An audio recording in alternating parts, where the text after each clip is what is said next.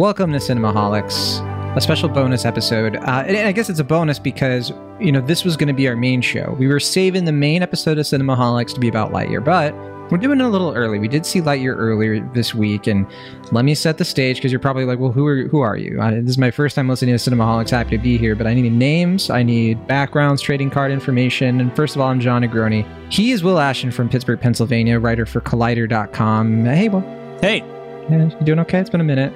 Been a couple yeah, days. just a little tired, but I'm doing all right. a little tired as well, but Well, I didn't know you're a writer now. That's very Yeah. neat. you yeah, didn't know right. that Charlie Ridgely, writer I at did not. comicbook.com, Oh, yeah, is also I here? jumped in before my intro. I'm so sorry. It's okay. But your punishment is a flyby intro. That's fine. Writer for comic book, writer for Collider. I don't have. A, I, I'm not a writer for anything with a C. I guess Cinemaholics. That's about it. But, yeah, huh? but yeah, you're a writer for Jon Negroni. Yeah, it's a J. Um, Yeah, but, Charlie you know. Ridgely. Hey, Hi. How you Well- doing, Charlie? That's good. I've, I've missed. I missed you guys. I, I got to catch up with Yeah. Will a couple months back, but you you weren't around, John. So Mhm. Yeah, that was on That's glad to- purpose. I know. Yeah, You it's guys, okay. you were I'll sick of forgive you someday.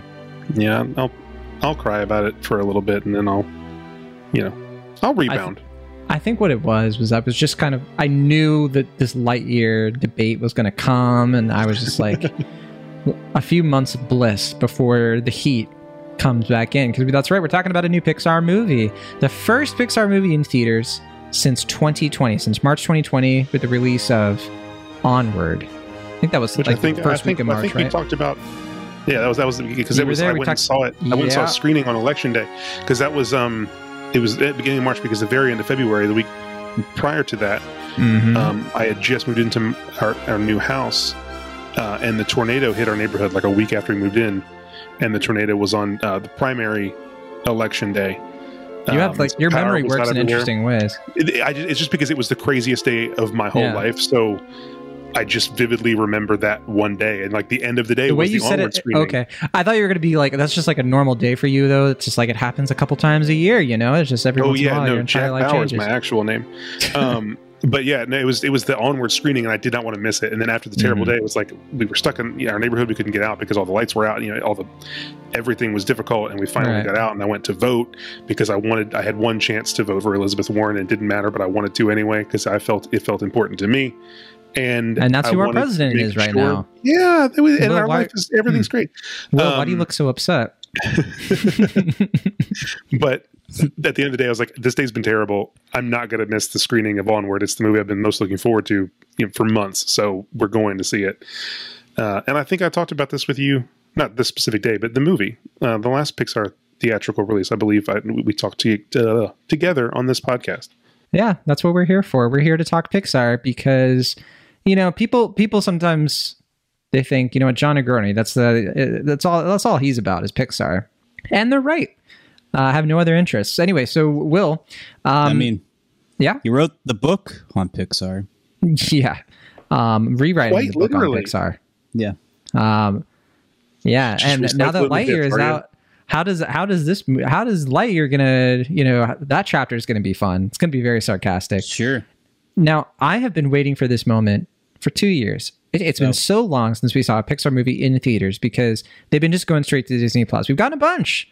Mm-hmm. We got and and they've mostly been good. I I would say like we've gotten Soul, Mm-hmm. we have gotten Luca, we've gotten Turning Red. Mm-hmm. Three I mean, Pixar there- has there movies. been- I really been like a all bad three of them. Pixar movie since 2011, though. Let's let's be honest. Okay, all right. I saw a little twinkle in Will's eye when you said that. Um, Will, do you agree? Not a bad Pixar movie since 2011? Um, I mean, I think Cars Here. 2 is better than The Good Dinosaur, but that's my opinion.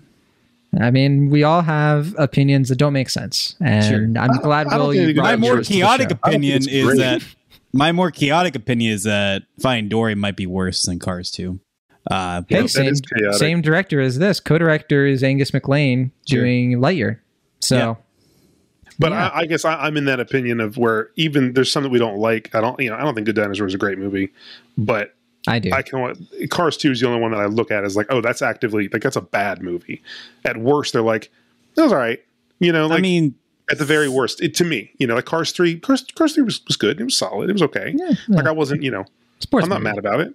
It's I fun. feel, I mean, for me at least, uh, when comparing those films, I feel like I hear the premise of Good Dinosaur. I'm like, that could be a truly tremendous film. And, And the film, in my was. opinion, is average at best. Uh, Hmm. but with like Cars 2, I'm like, I don't know, how is this going to work with Mater? And most people are like, it doesn't. But in my opinion, that's like, okay, kind of a fun summer romp, like kind of doing a like, you know, uh, old fashioned, you know, uh, Spy movie comedy thing? with like a, no, I was thinking more of like like like the man knew too little or like kind of like comedies where it's like action Yeah, romp with a dumb yeah, a little bit, but I imagine um, you formulating this opinion at Disneyland and the Tomater ride, like Sure. as it's like swirling and spinning you around, and you're looking Sure. just like contemplative. Wait, there's a whole tomato ride. yeah, yeah. Oh it's man. a t- it's Mater's. I mean, I, I'm we're such a big Jamboree. Disney like family, but I've never been to Disneyland because we're you East ever Coast been to people. so I've- Disneyland, Charlie? I've Let's been, to Dis- go. I've been to Disney World. I mean, uh, dozens I've- of times. Uh, let's get maybe, let's get you know, let's get the, your maybe 100, I don't tickets. know. Yeah. I'll meet you in Anaheim. Will Will missed out when he was in It's LA for a to- day. He hung out with Matt Serafini, friend of the Mhm. show, at In and Out instead of Disneyland. No one knows why. I mean, I only had a few yeah. hours. I but mean, Will has yeah. an affinity for horrible French fries. Wait, didn't you have ten hours, Will, in LA?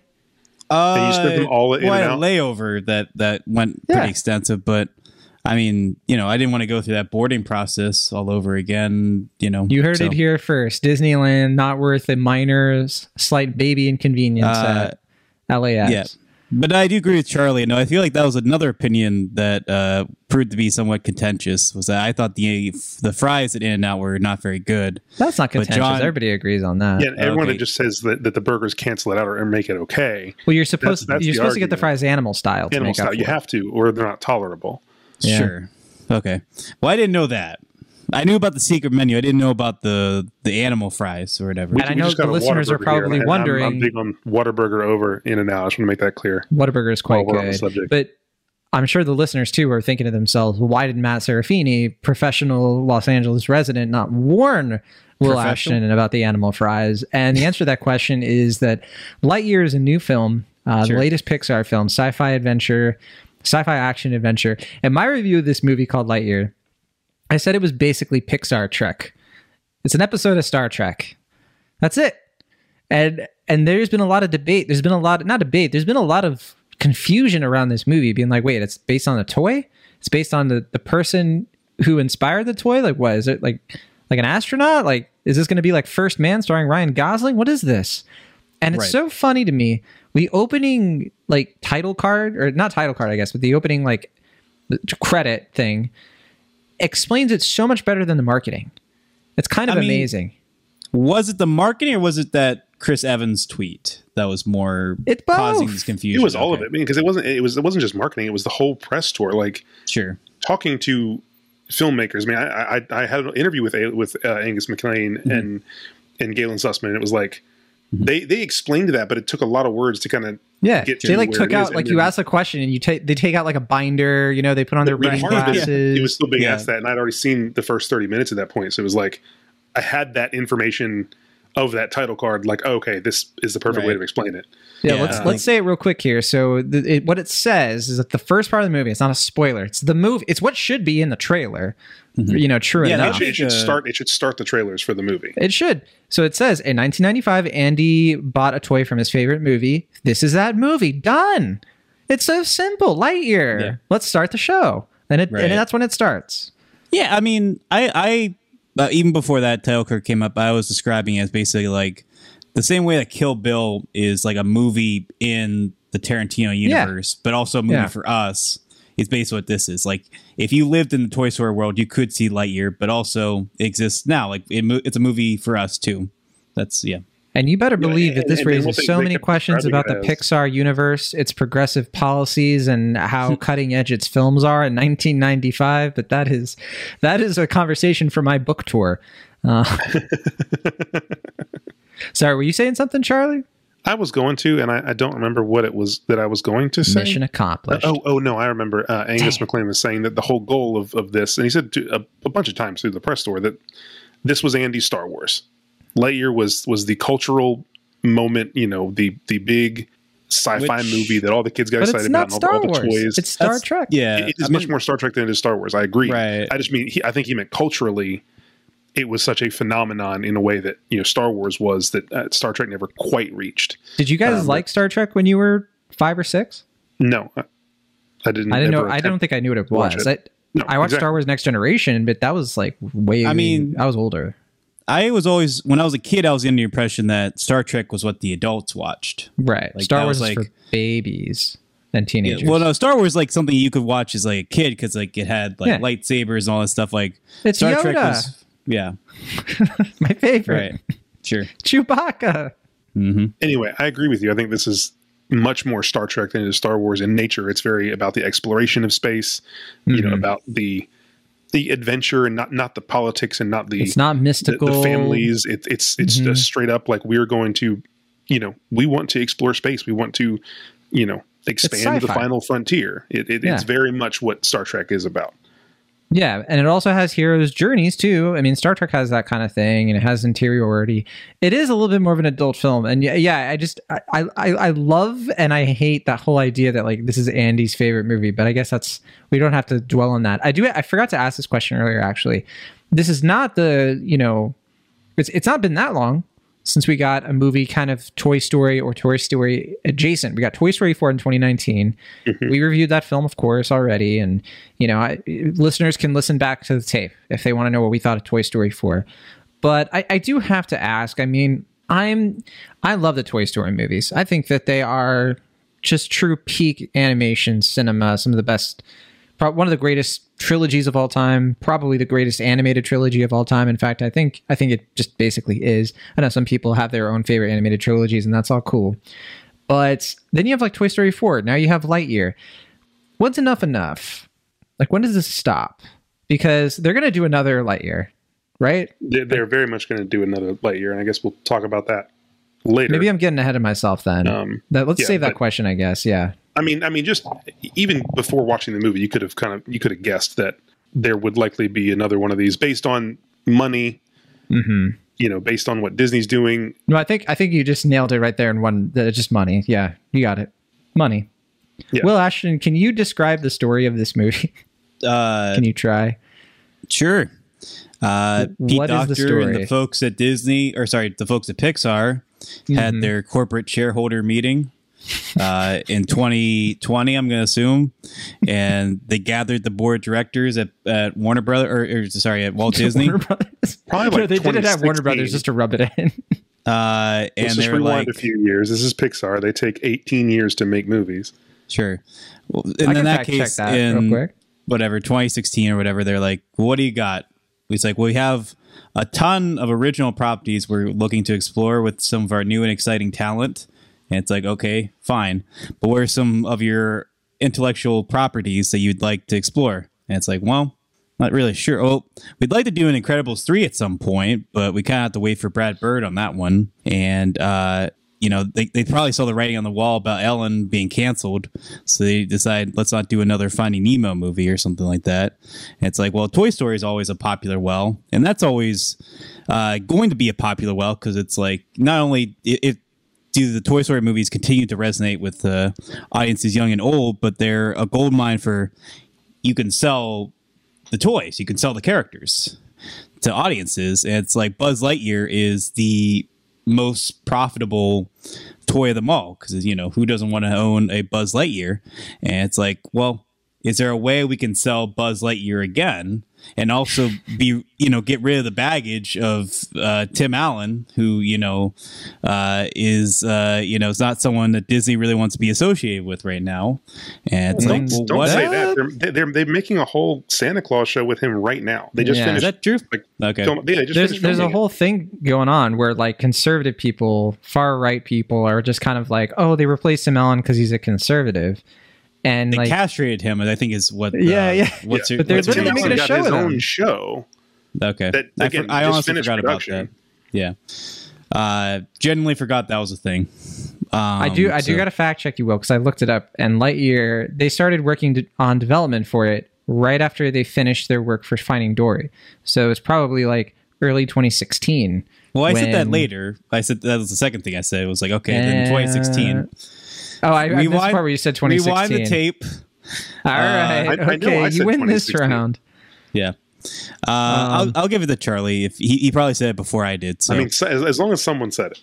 yeah. Somebody said all three of us said it independently, thinking we were the first to say it. um, but yeah, no, Anyway, you- there you yeah. go. Yeah, six years in the making. So, this is what we got. I mean, yeah, I mean, it, it is kind of brilliant that like you can basically mine the Toy Story franchise without tampering with you know the the now four films in that series, while also finding a new and, and somewhat creative way to resell Buzz Lightyear toys. Like it's it's new again, it's exciting again, and you kind of get to make you know the movie that people who uh, grew up loving Toy Story and Pixar would want to see, which is like what is the Buzz Lightyear like what is a movie that sold Buzz Lightyear to that young Andy?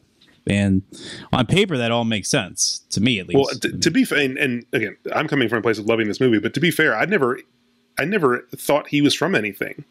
We learned that Woody was from Woody's Roundup, but I, well, we I saw believe uh, the TV like commercial, right, but it, it was a commercial for the Yeah. toy, and Sure. I just thought it was like a tickle me elmo, like this is the thing everyone wants type of situation, where because there there was um, it was ham or potato head in the first movie, and he says two words. Sputnik, and like they, they make the joke about like the space race and Mhm. everything with the Cold War, you know, a, a few years prior to this movie taking place. Like they insinuated just that space was cool at the time. And Sure. the kid didn't want the cowboy anymore. He wanted the space ranger because space Yeah, was what was cool now. it's an obvious So I never, I metaphor never thought to. he was from a thing. I never needed to think he was from a thing. Well, yeah, I mean, it, it's supposed. It, you're not supposed to think that he's from anything. You're supposed to look at it as like the westerns versus the Mm-hmm. sci-fi of like the 1960s and that shift in the popularity. versus because- the future. Right, because the animators were drawing upon their childhood in that era and how they liked those kinds of toys, but then they like different kinds of toys. But the movie still comes out in the 90s because that's when they're adults. Well, and also like I mean, this is like the first CG film ever, so they are the future in that respect. You know, it's kind of like the old way, Yeah. Disney's old way of making films versus the new future. You know, CG technology embracing the future of animation, and so yeah. now we are so- gonna we are gonna have a riot in the comment section if we don't mention you know Buzz Lightyear Space Command, the uh, Saturday morning cartoon. Buzz Lightyear Star Command. Yes, Once again, we're gonna have a ride in the comments, so I, you know, if I get it wrong, but sure, which, which whatever, actually launched with the it's called. movie and then was a TV series. Yes, it was a There movie, was a- there and was a Angus 2D MacLane movie worked on it. And Tim Allen was in the movie, I believe. But then Patrick then Warburton did the show. Patrick Warburton did the show.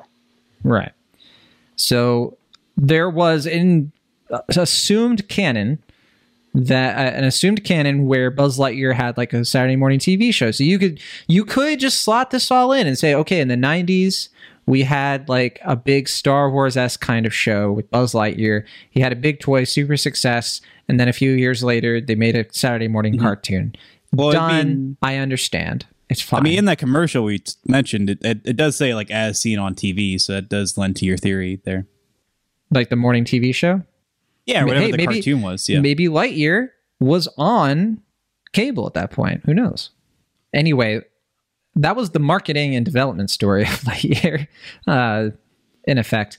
The story itself, like the plot of this movie, is basically Buzz Lightyear. It's his real name in like the movie. It's like his origin story. He's on kind of a, I guess, like a routine space ranger mission with his best friend and fellow space ranger uh, Hawthorne, or was it? I think it was Captain or Commander Hawthorne. Yeah, Commander. Alisha Hawthorne.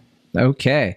Uh, they're on this like semi-habitable planet and with like vines and evil bugs and it's, it's it starts off as you think it's the cold open right you think like oh cool we're getting like a day in the life of buzz lightyear and his friends but then it turns out that this is like i was saying earlier it's like a star trek episode where it's kind of setting up a an extravagant and really difficult uh, mission where they're stuck on this planet they're marooned and they have to figure a way out and hijinks ensue. I don't want to give too much away beyond that, but it's a it's kind of a space adventure. I mean, that's really what it is. It's very I, I think we can say a little bit because the, the trailers did indicate that kind of what happened after that. The the general I haven't idea seen of the trailers.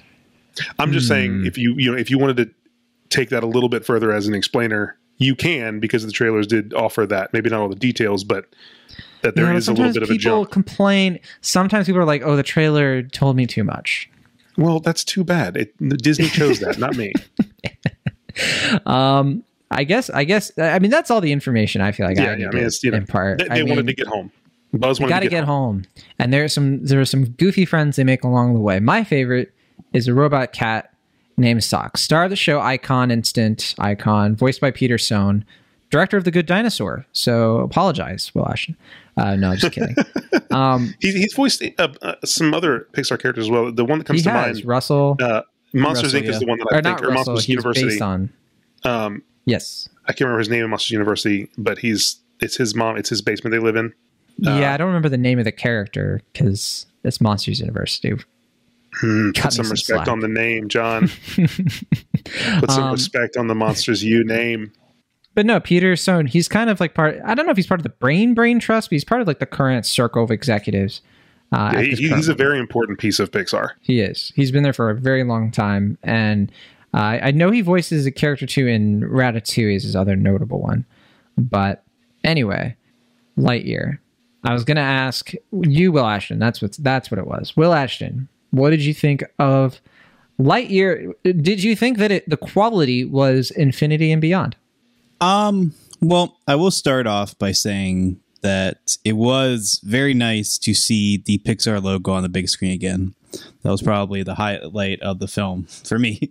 Uh, was seeing that again because you know there was a point in time a, a year or so where it was like, do we have this opportunity?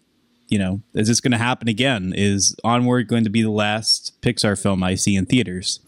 And sure enough, this film got released in a traditional manner. And Uh, it's a, it's still a threat ongoing. We we don't know, you know, I if this is going to be the trend. I would hope that they continue releasing them in theaters, though. I think it, it was made there is pretty that clear. weird thing of like this. Now, granted, there was the whole IMAX thing, which we, we can talk about, but this is the IP, Mm-hmm. Whereas the three that got released at home were all original stories. So Yes. there's still a question mark of that, I depending mean, on if it's a franchise or not. You know, Yeah. like because Lightyear's gonna, we know Lightyear's gonna make money. I think Mm-hmm. don't think anyone ever doubted Lightyear making money. right? But I can see executives being like, "Oh, it's a Red Panda movie. Mm-hmm. Is this gonna work in the theater? I don't know." And Yeah, I mean, Granted, that's not my belief. Obviously, I would have Right. loved to see Turning Red and Luca and Soul in theaters, but I mean, yeah. I mean, granted, when they made those films, certainly their thinking wasn't we're going to just dump this on Disney Plus. right, right, right, right. Soul had the unfortunate scenario of coming out, or yeah, coming out in 2020. the unfortunate uh, uh, situation of coming out after a pandemic and after Bob Iger left Disney. Yeah. But at least that one's like as unfortunate it was like they they need to sell Disney Plus. Theaters weren't really an option at that point. They need they wanted to kind of boost up morale, do something nice for Christmas, whatever. If you want to look at it on nicer terms, non business terms.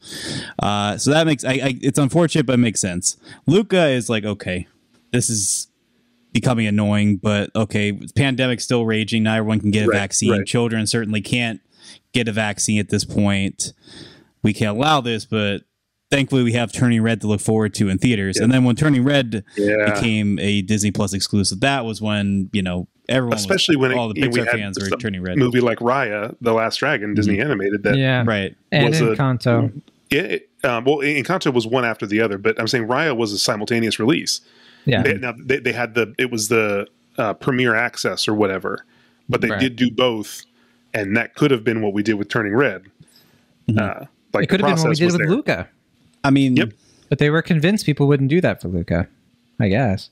I mean, having seen the numbers from earlier this year, certainly, like I think like the Batman came out around the time that Turning Red did, uh, or came out on Disney Plus. I mean, I think it was made pretty clear that they were leaving money on the table by Oh, yeah. Oh, yeah. dumping that onto Disney especially when they Plus. had already they had already made it. You know, they had already and they still Right. marketed the and crap out marketed of it.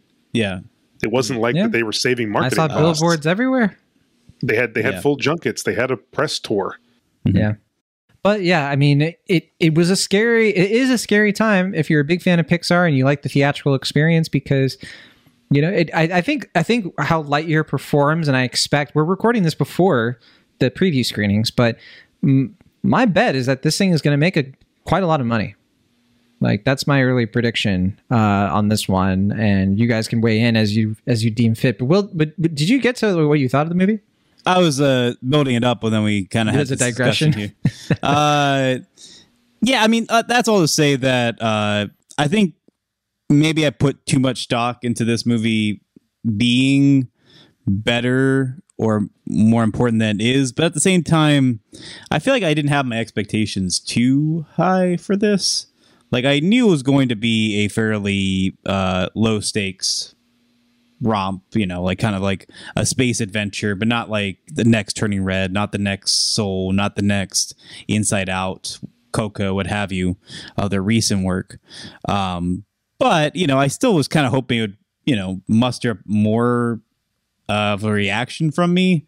So I guess what I found to be somewhat surprising is that I, I walked out of this feeling more indifferent than I think I've ever felt for any particular Pixar film. And I think it just comes down to it feeling fairly disposable to me in a way that I feel like other Pixar movies are able to sort of justify themselves. Like we have this type of premise that shouldn't work, and against all odds, we did it and we figured it out and we made Pixar magic.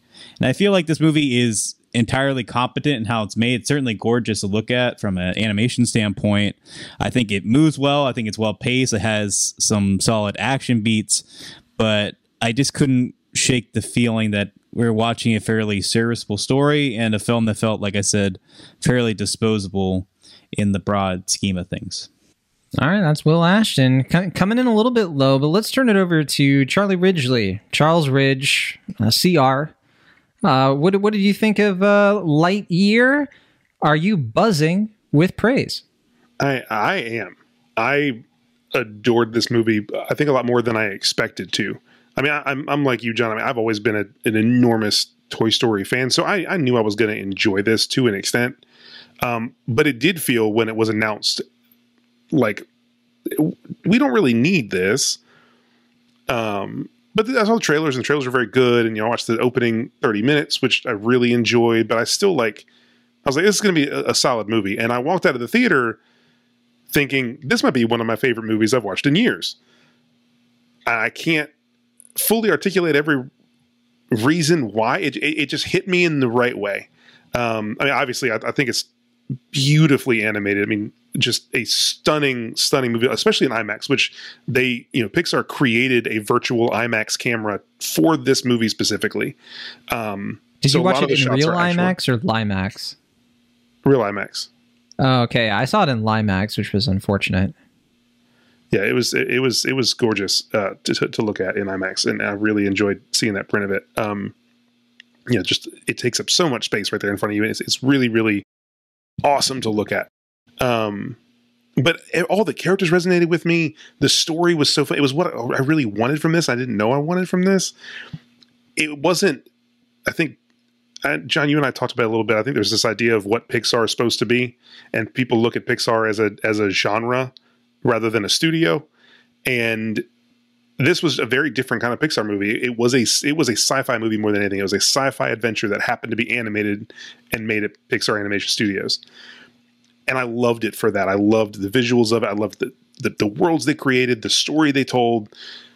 All of the characters really resonated with me. It was just it, it hit me on in every aspect. Uh, and I just I walked out of the theater. I mean, the whole drive home, I was just grinning ear to ear. I could not stop thinking about how much I enjoyed this movie, uh, which again was not what I was expecting going in. I was just expecting to, to, to like it and have a good time. And I, I can't, I can't my finger on every, on every little thing, but it just, it just clicked with me in every little specific way I needed. I have so many questions because, you know, I'm, I'm on Will's side on this one. I, I really was not impressed with this. I, I think this was one of the first times I ever walked out of a Pixar movie just being, yeah, I guess Will, like you said, it was just like indifferent. It's like I can't I can't take this movie and be like, oh well, if it had done this and this and this, there you go, would have been amazing. I, I just feel like it's just competent in everything. But I just I, I guess for me there was just something missing. And I've been thinking about it a lot. And I think part of it might be I I know the major thing is the story. I think the story to me is just like very basic. Uh, you know, it, it has like a twist. It kind of does stuff that like Pixar movies usually do. But I think the issue with this movie i- is entirely for me the characters. I think Buzz Lightyear, we mainly follow Buzz Lightyear in a group of like reject like Space Ranger wannabes. And none of them come off the screen for me at all, Yeah. except for Sox the cat. Which is I want to say, Sox the Cat is the one part of the movie that I feel like has now created this little. It's not really a plot hole. It's just me making stuff up. But I can't stop thinking about this little tiny concept of like, if if this movie really did mm-hmm. exist, there's absolutely zero chance Andy Yeah. did not have a Sox toy. Zero Right. chance. But Is- you know, it is- it is I'm true. not, I'm not. I'm not really upset about. it. I don't really think it's a plot hole. It's Maybe just, he's kept allergic to about that cats. That's what it is. He's allergic to cats, and so his mom Why didn't want a to. dog? Yeah, they got a dog, and you know they didn't want to make him sad and remind him of Sox the cat. I don't know. No, it is a it is a bit of a thing. It is, it's not a plot hole. It's just when you think about it, it's like, oh man, of course Andy would have had this toy. This he probably would have wanted Sox more than Buzz. You know, I mean, I was joking uh, j- joking about this on Twitter, and uh, friend of the show Corey Woodruff and I were kind of, you know, having little little fun jabs earlier. But if they had just made a Sox movie called the movie Sox, and it was about a robot cat, and they had done any kind of story, whatever, who cares? We're talking ninety nine percent on Rotten Tomatoes. You know, is I mean, I mean, this is we're we're less than MacLane the next I'm, Pete I'm Docter? confident we're less than eighteen months away from a Sox series of shorts on Disney Plus. Right? Yeah, it's gonna be like Forky's big the forked up question, adventure. yeah. Who knows? Mm-hmm. Mm-hmm. Yeah, yeah, sure. But Sox is Now, will- basically is very much the R two D two. There's a lot of like very direct R2D2 moments for Sox, like little things. It's that like R2D2 and C3PO put together a little bit. Yeah, but he, has got the like. There's there's points where he like you know he spins his head and does beep boop beep boop, and then he, mm. he uses his tail yeah. to plug into something and, and and change it. And it's very much like Star Wars, where R2D2 is way cooler than Luke Skywalker. I don't, I don't remember people had the R2D2 toy over the Star the Luke Skywalker toy. But oh, anyway, I'm, I'm, just saying well, that I'm just yeah. saying that that R2D2 is a better character or a cooler character oh, than Luke Skywalker. I mean, that's just R2D2 is my favorite Star Wars character. He's It was awesome. since I was a kid. So I, that I mean, if we were disproves if we had been on the playground, you probably would have played R two D two and Will Ash. Sure. great character, he was always my favorite. I guess I That would was- I would have been your C three PO. Sure, Yeah. but yeah, I do agree that I, I, feel I, like I, I read you as like Yeah. a Grand Moff Tarkin guy. Right. Sure. Yeah. Because you're evil. uh, me coming up being like Dexter Jettster is the, the key to all of this. He's the Dexter cornerstone. the, the key. Corey the- Woodruff, aka Char, uh, Jar Jar Binks. Mhm. Um, no, sorry, but Will, you were going to say something else that was important. No, I was just gonna say I agree with you that like I feel like Sox is the combination of C3PO and R2D2 because he's a little prissy at times. Like he can kind of like uh, have unsuspecting moments of uh, character and wit, and like kind of call things out. But he's also he's mostly resourceful and just kind of serving his purpose in the broad scheme of things as far as being a a tech, uh, you know, aid or whatever. So He's one. He's one of the best sidekicks in a movie in a very long time. yeah. I love him. Now there are other characters in here, supporting cast. Uh, you know, I liked the Hawthorne character, like the main Hawthorne character, played by Uzo Aduba or voiced by. And there is a a pair of scenes that I think the, the only time for me are really emotional, and they happen kind of you know at the end of the first act, right, early into the second act. And I'd say aside from that, I just you know I think there was just something missing from this story in terms of like narrative weight, I guess. And I just did not. It's not that I disliked the Buzz Lightyear character. I don't think I connected with him. And it's it's strange because I kind of like conceptually what they're going for here. He's a little bit more serious. He's not like the toy. He's not the comedic relief, but he's still kind of fun. And, you know, he has a clear story arc here. I think one of the problems I have is that the story arc is so in your face. Like it's so obvious what the story arc is. Like I feel like they just keep like every scene he's in, it just felt like they kept adding notes of like we really need to get across. We need the lesson that he needs to learn in this movie. And I felt like that that just wasn't a compelling lesson. I feel like usually Pixar has way more intriguing and satisfying story lessons. Now, Charlie, do you agree with that? Do you disagree? I, I want to know what you think because you, you clearly I, like I, the movie more. I, I, I, I agree and I disagree. I think I, I can understand it being a little too in your face.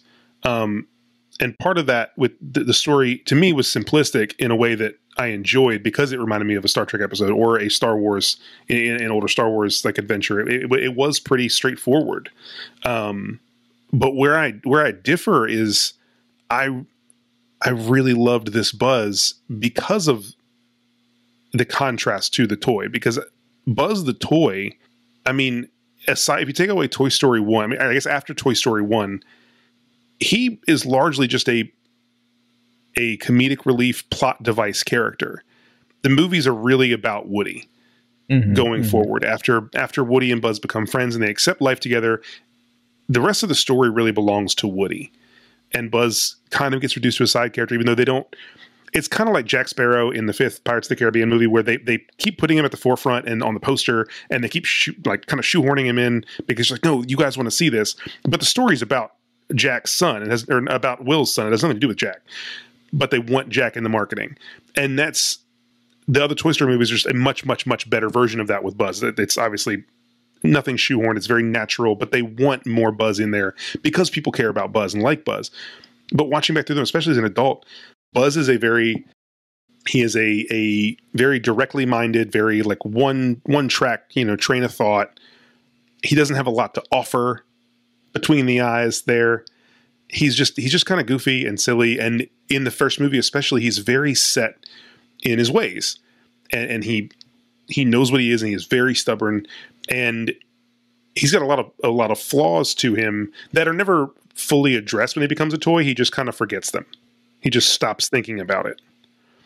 And this Buzz, what I appreciated is like we're going to take all those like things that made Toy Buzz kind of a trash person, and we're going to like allow Movie Buzz to work through those problems to like get over that hump. Whereas the toy just, oh, I'm a toy now. I'll stop taking things seriously. The end.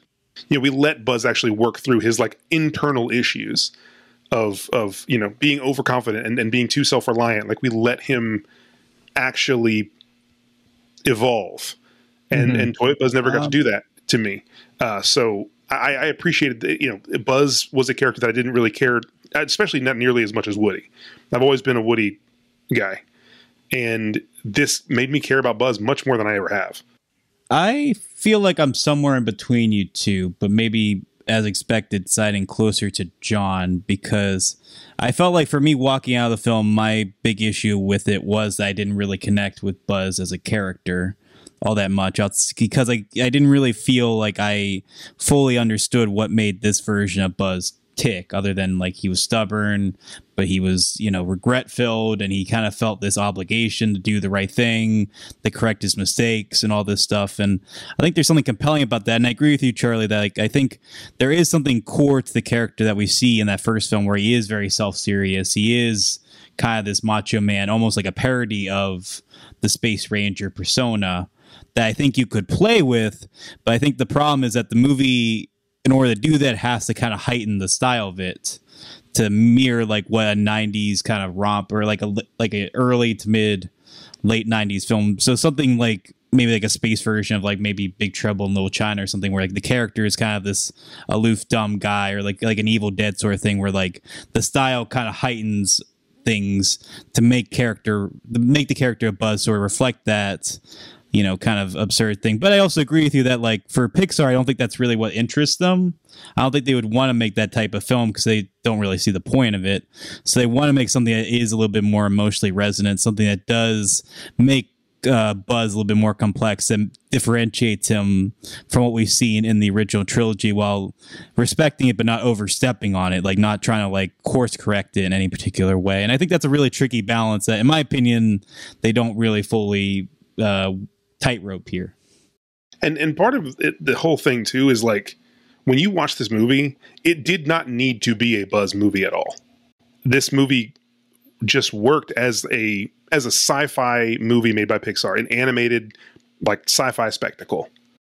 But and it does allude you, to the Toy Story movies directly right. distractingly it, it, it, so. It does. Uh, see, so I didn't. I didn't find it. I thought they were going to go way further, and I was concerned with where how closely they were going to go to things. You know, the whole third act, my brain was like, they're going to do. They're going to say falling with style. They're going to say falling I with was style. so ready for that. Yeah. This whole time, and they didn't. they do it early on for the most part. They they have a lot of Buzz quotes Mhm. very early on. Then they sprinkle Um, them in, like yeah, kind of in the here and midsection. there, but it's it's very to me it, it was not used you know nearly enough to be frustrating. It, it was used sparingly, sparingly in my opinion, because I I thought it was going to be so heavy. here, um, here's where and- and I agree, and here's where I disagree. I I agree in the sense. I think I think I think I think it's right that like okay, you can't just have the same Buzz Lightyear arc again. We already got it with Toy Story, right? So I appreciate that. I think that they made the right call there in terms of like, okay, conceptually, we need to rethink what this character can be and adapting that to this style of movie that we have set to create. I think that all makes sense. I think the problem for me is that that arc has to at least measure up to the Buzz arc in the first Toy Story. But there's no sailing moment here.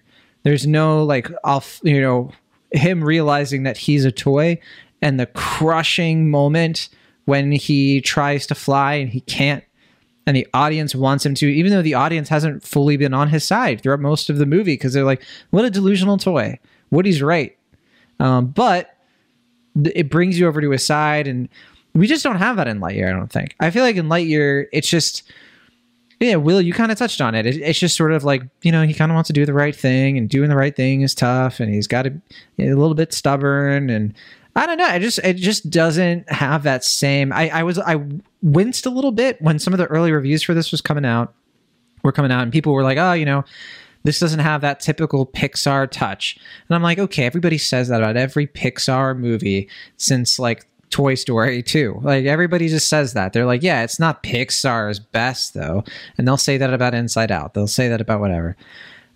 I think this is one of the first times where I kind of get that criticism or I'm in line with that criticism. I, I just don't think this is like really up there. I mean, I know I, I there are times even in a movie like Finding Dory, which I also think is pretty on like the low end. They, that at least had a couple of messages in it that I didn't see coming that I actually thought were kind of cool and thought that was a good writing choice to do. Um, but yeah, I yeah, that's that that sums it up for me. Yeah, because for me, like thinking back on the film, it- or even just watching it, I felt like the only real moment that was like, okay, this is Pixar. This is what I come to see a Pixar movie for.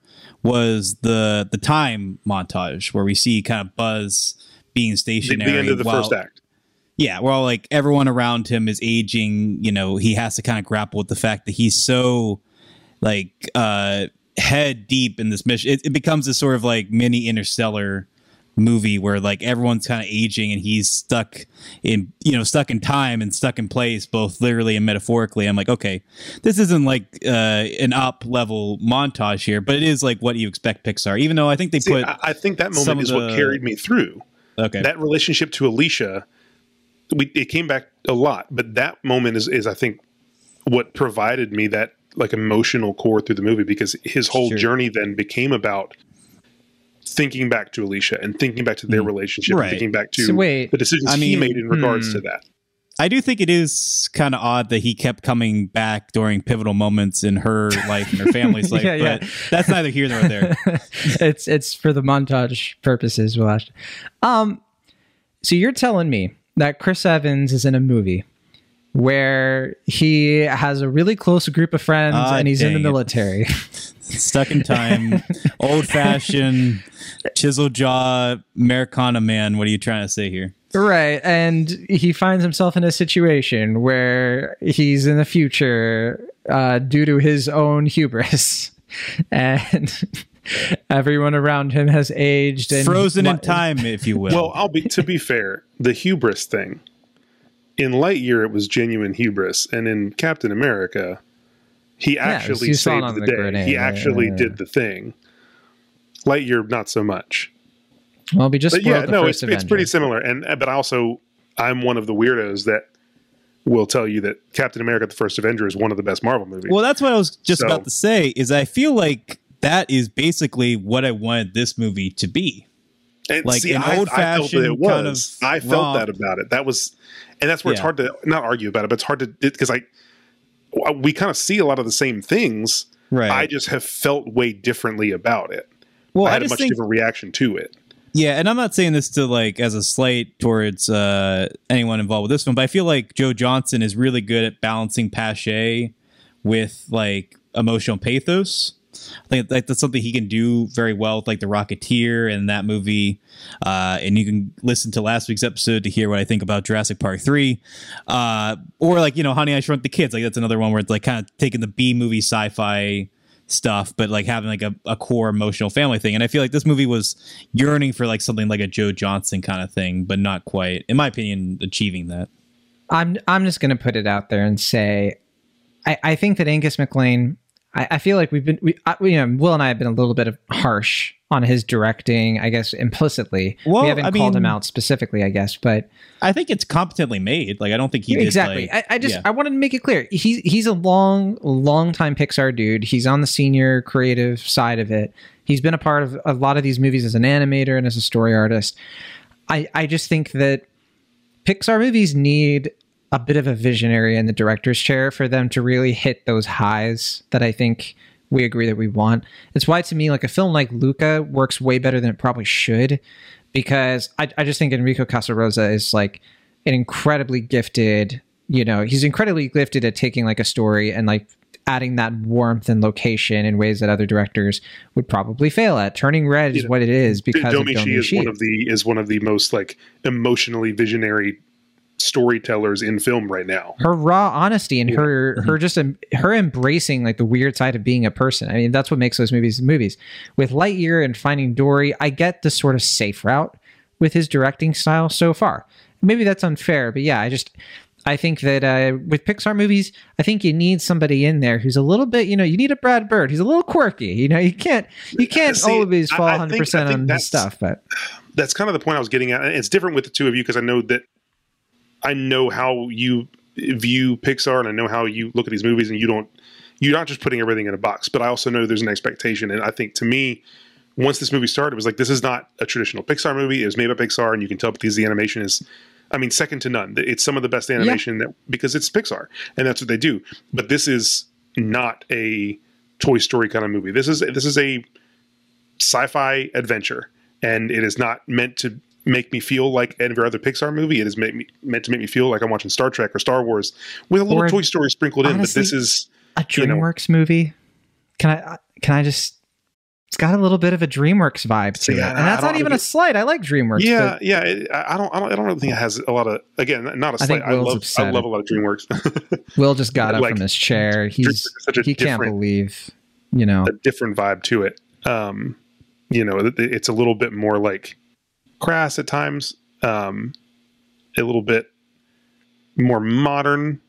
You know, no matter what the period is, they want to. You know, you, can- you can watch Shrek or Kung Fu Panda and get the modern jokes in there. You know, um, I wouldn't quite say DreamWorks. Maybe if we're going DreamWorks, like this did have to me some How to Train Your Dragon feel to it. Some um, I would have liked that though.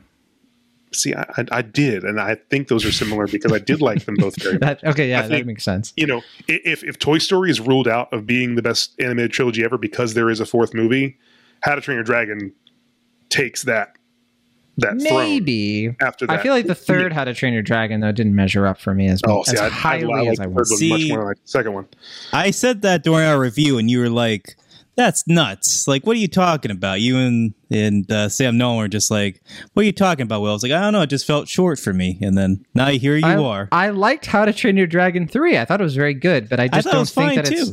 I don't think it's an amazing trilogy, I guess. I think the Oh, second I- I- one So, so per, I think that's the main argument. Personally, I would tell you Kung Fu Panda, but that's that is not a popular opinion. I don't think. I- but I think well, Kung people- Fu Panda people Two is a love- perfect sequel. no, I Kung Fu I think Kung Fu Panda the trilogy is the best thing that uh, DreamWorks has probably done.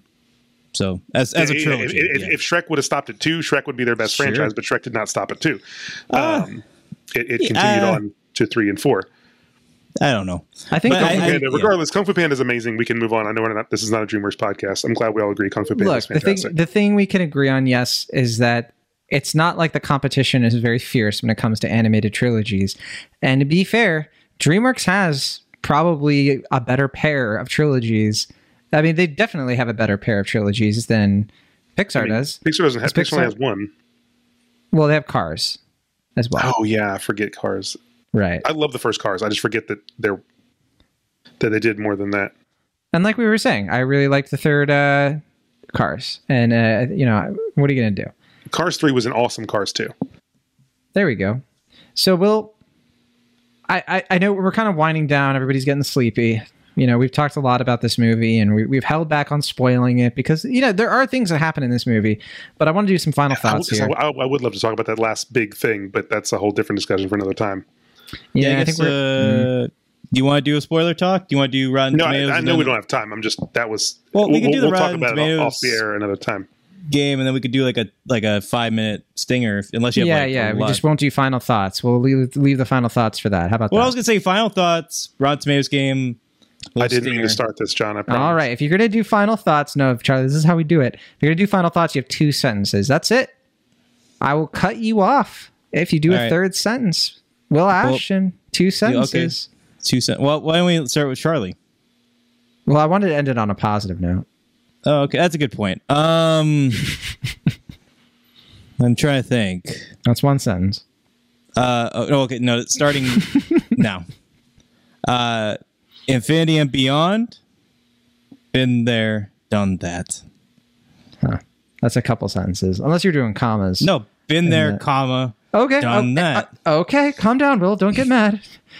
Whew. Got scared there. Okay. Charles Ridgely. Uh, you, you can have more than two sentences. You have as much time as you want. I mean, I, I think I've said a lot of what I need to you know, feel like I Sorry, need to say. Will's say. very upset about that. It's I can understand if people wanted something different from a Pixar movie, but to me, this was exactly what I needed and wanted and what they intended. It was a an incredible sci-fi movie for for what they were trying to do, and I I could not have have loved it anymore. It it really it really clicked with me in all in all the right ways, and it's weirdly, you know, when you leave a theater and be like, "That's," I think it's one of my new favorite movies. That you know rarely happens, like maybe once every couple of years, and in 2022, that's that's happened to me three different times. Um, so that R, was R and everything everywhere all once. correct. Okay. You heard it here first, Cinemaholics. The three, the monster trio of movies in 2022. For, for me, for me personally, that wasn't Everything a- Everywhere All at Once. greatest movie ever. But it's, this is this is something I love deeply and will, will cherish and watch a lot for the rest of my life. I'm looking forward to when we have a conversation about 2022 in general because it has been an interesting year for movies kind of taking us by surprise. Oh, and, Like, and Morbius. people We didn't really ex- can't forget about Morbius. Morbius, it's the year of Morbius. It was the summer and it graduated, but Mhm. no, I like people didn't expect Top Gun Maverick to be the event movie of the year. Um, I, I didn't see RRR coming. I didn't see everything everywhere all at once coming. I didn't see Marcel the Shell with shoes something on. That was good. Like I didn't, you know, there's a lot of surprises this year. Yeah. So, yeah, that's a that's a fun that's gonna be a fun conversation eventually. Anyway, uh, yeah, I, I've been kind of negative on the movie. I, I genuinely like. I, I was saying this before. I think it's fine. It's very watchable. It's enjoyable enough.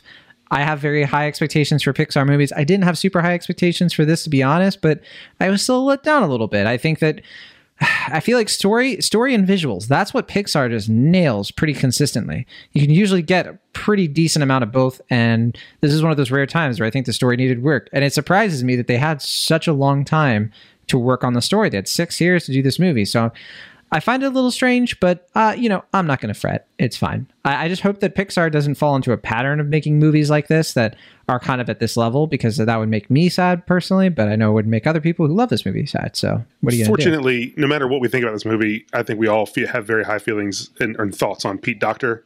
I thought you were going to say about um, each other, but yeah, that's well, and each other as well. But I think we all have a lot of a lot of respect for Pete Docter and, and his and his vision. And so, his no matter whether this whether well this is done. good or bad, I don't think foresee him making a lot of the same things at any point, regardless of what they are. Uh, Sure. You know, which is why he's running a studio. I agree. I agree. Okay, Rotten Tomatoes game. Now, the Rotten the Rotten Tomato score has been all over the place for this movie. It started in a very different place from where it ended up, and we'll we'll allude to that once we do our guesses. But the way this works is you guys are going to guess the Rotten Tomato score. This is Charlie's first time playing. Let's see if he wins. Will Ashton, um, I guess. I mean, you're the reigning champ, uh, mainly because you're usually the only one who competes. Right. But we're gonna have you go first, since uh, that's a bit of the handicap. What is your guess? I know you've Uh, probably seen a score or two floating around, but who knows? I don't think so. I mean, all I've I, I've heard people say it's lower than your average Pixar film, but I haven't actually seen anyone post or Okay. uh, share the score itself. I don't think. Um, I'm gonna say seventy four percent. That's Will's guess. 74, and I should I forgot to mention 159 critics have counted their reviews, and including Charlie Ridgely. Charlie Ridgely and Corey Woodruff. Um, I haven't written a review, so I, I maybe I will eventually, but you know what are you going to do?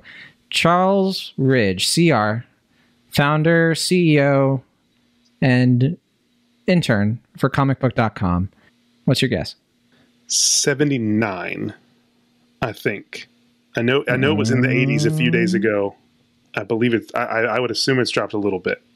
It is 79. He cheated. He cheated. But that's okay. It's you're allowed to cheat. Um 79%, very good guess. It was it was at 84. It dropped to 80. The first score that I saw for it was 57%. And I was like, oh no, like that's not a good sign. That was like the first wave. And then when they really started to pour in, yeah, they skewed a little bit more positive. But most of the reviews I've seen have been sort of like, it's Pixar. What do you want, huh? You know, mm-hmm. like just barely passing. I, I, was definitely one of the one of the few like glowing ones. Like from there aren't a lot. Yeah, yeah, yeah. Is okay. Cars two the only rotten Yes, Cars 2 is the only rotten Pixar movie. What's the second lowest Pixar film? Score? I believe Good Dinosaur. Good, Good Dinosaur? Dinosaur. It's in the sixties, I think. Yeah, I was gonna say that makes sense. Let's find yeah. out. Good Dinosaur is seventy six percent. There, there's one that's in the 60s, and I, Brave. I'm is that Brave? Having a hard time. No, I don't. Think that might brave. be Brave. Um, Brave is seventy eight. It might be Monsters U. It might be Monsters U. I think Monsters U is in the seventies. Hmm. Oh, it's eighty percent. There was. I, I thought there was one that was in the sixties because because you need to be. I think was it seventy or seventy five to be certified fresh. Um, Cars three, 69 percent. Nice. Okay. There he is. I didn't think it was two in the um in the. Wow, it has a double sixty nine because uh, audience score is sixty nine as well. Nice. Why are you laughing, Will? I said nice. Okay. Um, audience is it, score. Will, is that number significant for something? Uh, yeah, sometimes. what does it mean? Can you describe? Uh, it, it, you know, it means talk to your parents. Um, sure. Lightyear. What about the audience score? 100 plus verified ratings. This time we'll start with Charlie Ridgely. Give well, him a little bit. Don't, you, you know. can't because I, I just looked. At, I was looking at the Rotten Tomatoes to look at the Pixar movies, so I do know the the current audience score. So you lose. Well, what do you yeah, think? I lose. Thanks for being honest. Though. Uh, ninety two percent. It is 88%. So you're off, okay. off by a little bit, but not that much. Uh, we don't have a cinema score yet because we're doing this a little earlier than we usually do. So we'll go to letterboxd.com, which also letterboxd. I mean, it's kind of early. Uh, can I give a prediction for cinema score and then find out during our main episode say, if it's real yeah, or not? I'm gonna say A. Uh, I'm gonna say B plus for Buzz Lightyear. I'm gonna say B A minus plus. Uh, I feel like you guys are kind of low. I feel like people are gonna like this fine. Yeah, well, I mean, because because like a, a B minus is like the, one of the worst scores you can, you know, like I mean, right. there's Fs, but it's it's rare that it that it goes down that low. Yeah, like, I don't know. Jurassic World Dominion has a has a decent cinema score. Sing Two yeah, has, has like an A plus. What are you guys talking about? I don't know. I just I get the vibe that people are going to be, be like little... Sox. I love them. Hey, that's true. Well, yeah, I just I feel like they're going to be a little more negative, but I don't know. We'll see. We'll see. Whenever we'll see. comes right. out. Yeah. yeah. All right, on letterboxd.com, we have 7.6 thousand watches. And again, I mean, this technically isn't out yet. People saw the early access screenings, so there are more people than usual, so we'll say that. But uh, this is a bit a bit early for a rating. What do you think? Will Ashton, 0 to 5 on letterboxd.com.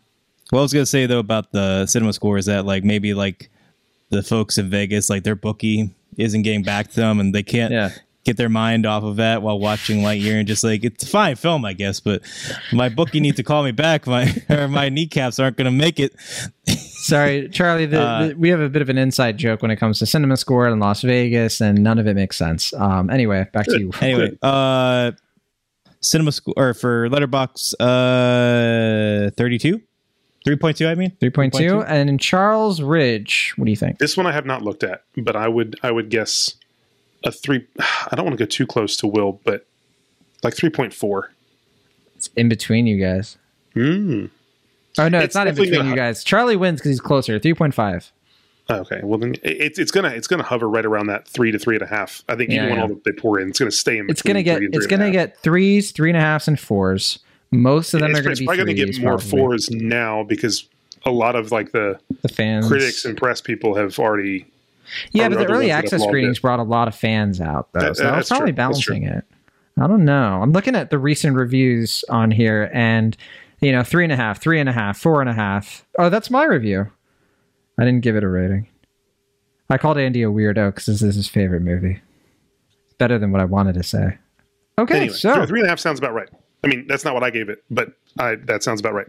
yeah, I feel like Will, you probably would have given this what two and a half, three, around there, one or the other. I don't know. I generally don't know what I don't know score to give either. it, but uh, yeah, I'm, I'm hovering between like 2.5 and 3. Like I feel like 3 is too high, but like 2.5 seems too low. Like it's not like it's not bad. I just feel kind of underwhelmed by it. Hmm. Yeah, you're you're between a C plus and a B minus. You could say that, yeah. All right. Uh, we're gonna finish this out just a couple minutes on a stinger spoiler thing. So if you don't want to be spoiled on Lightyear, this is your chance to get out of here. Oh, uh also say this though. Uh anyone watching the movie, whenever you see the logos come up, stay there because there's a little teaser thing at the There very are very end of three the film. post credit scenes. Yeah. And the most important one is after the Disney logo when you think everything's Well, that's what I done. was, yeah, that's what I was trying to say. Is that Yeah, like because right. like I was turning my back and I'm like, wait a minute, I'm hearing sound and I see that thing. Dun dun dun dun. Yeah. Well, okay, so spoilers open up right now. We're gonna spoil the movie. We're gonna. You know, what did what did you want to bring up, Charles? I just want to talk about the Zurg twist. I really, you know, the whole thing, the Star Wars connection in Toy Story 2, Zurg's his dad is the whole twist or whatever. It's a joke. It, it's, But I then know in it's here, joke, it's like it's it's him. I like that it's him. I really enjoy it. It, it wasn't a twist that was like jaw dropping, like, oh, I never would have seen this. But I really appreciated that it was just something different. You know, it was, and maybe to your point, it might have been a little, you know, in your face about making the point of the movie. But I, I, I liked that we had something that, you know, wasn't quite expected and wasn't just kind of a run of the mill thing. They did something a little bit different and they did something that matched the sci fi of it. Like, I really, I think I'm always going to come back to the sci fi. I liked the sci fi of this movie. There's something And- and- there. I mean, yeah, yeah, yeah, the sci-fi of it works. There's something there about like becoming the villain in your own story because you can't let go, and like there, there's something there. I just think it's the execution in that respect. And I, I, the- where I will side with you is you never for one time thought that Buzz was would have chosen the other way. There was never a point where you were like, "Oh yeah, no, Buzz will agree with himself." Mhm. You know, like it made me wonder though. When- It's like, why are they so different? Yeah. What's the I, difference? I really liked. I really liked how, And how also- the twist came together. So uh, That's not how time travel works. when They, does, they don't explain it. They're like, I then I figured out a way to just go back in time. so Well, he, he yeah, he, he engineered it. my Oh. question. He had all the he had all the tech of the future. And I, if you try to explain time travel, it never goes well. so My- you say I had future, I had tech from this future, and mm-hmm. I was able to get back using the, the hyperdrive, you know, stuff like that that fueled it. I was, but I, I, you know, I only had so much of it. So to me, it's like, well, if if you try to, I mean, look at Avengers Endgame. Like the more you think about the the time travel in that, the more you talk about it, the less it makes sense. You know, ev- every time travel thing, the more you talk about it, the less it makes sense. So. I appreciate it. It was just like, yeah, like I had technology from the future that where we don't exist in, and I could make time travel. The end. My question is, when does Zurg become Buzz Lightyear's father? Based Well, on what we he's saw gonna go in further Toy back Story. in he- time. he Will doesn't. Ashton. He doesn't. And he's gonna meet. Well, I mean, you remember that in Toy Story 2, Charlie, right? Where- Right. But that was Yeah. a joke because of Star Wars. I know, but yeah, and in the movie, he's just like dad, and then yeah.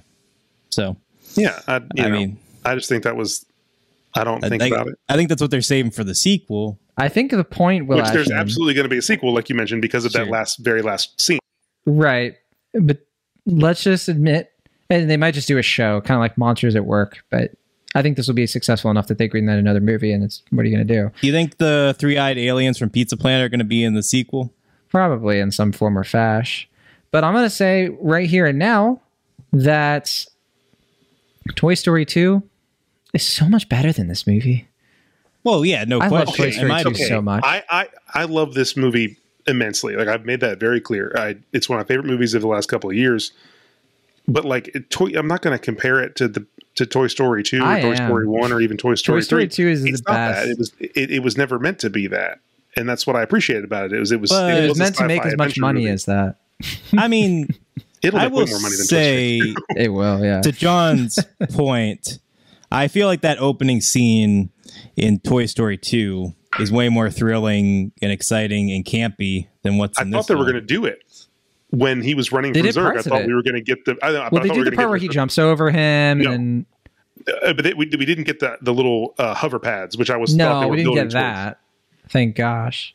We got the little teleporty things that that's not in that sequence, but they at least kind of look like those things. I don't And the know. robots, the robots kind of line up with what, Yeah, what they were in, in that. they did in the that laser sequence. pointer thing, but with the cat.